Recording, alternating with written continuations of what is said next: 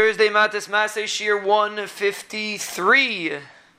So, uh, just an interesting thought when it comes to these kind of inyanim. Sometimes a person can think in his mind that it's difficult.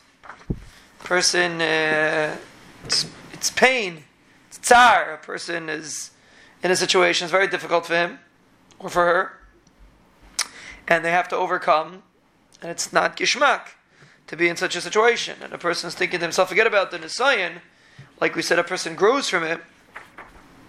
But there's another aspect that a person wants to know why do they have to suffer? Why did Bani Shalom put them such a matzav that they have to suffer, so to speak?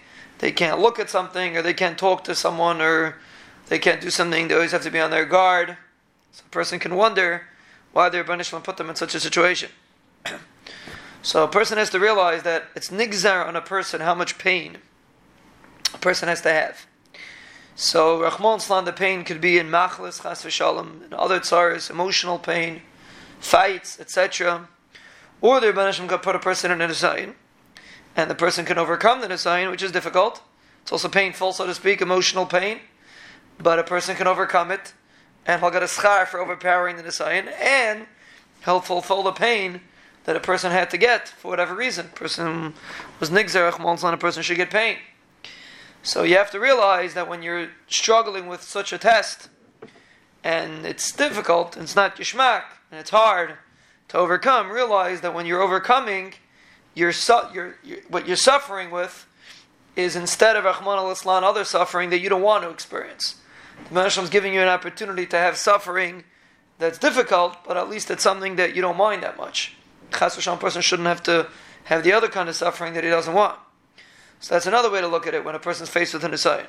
First of all, it's an opportunity to grow, like we said yesterday. And number two, it's an opportunity to fulfill the tsar that a person is supposed to experience, fulfill it in a way that doesn't hurt you.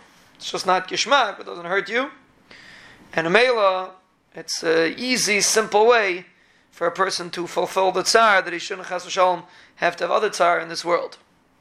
We'll just mention one din we discussed the halachas of Baalah Ba'ir, which means a woman that her husband's in the city, there's no Isser of Yichud. But if the man that's being misyachad with her is not aware of it, so then the woman has to tell him that her husband's in the city. Let's say there's a situation of Yichud, uh, someone in the house, uh, or someone's at work, there's a situation of Yichud. So the woman knows that there's no problem because her husband's in the city. But the man doesn't know that, that the woman's husband's in the city. So he is being over in a Yichud. And she is not. Well, he is not really being over in a Yichud, but he thinks he is. So therefore, uh, the Shlomo Zalman writes that the woman should tell him that her husband, I mean, she doesn't have to say it so clearly, she could say it in a practical way. Just let her know, does the person know that her husband's in the city, so therefore there's no problem of Yichud. So therefore he is not thinking that he's being over Yichud, he's not over an Isser of thinking that he's being over Yichud, and she is not over Yichud because her husband is in the city.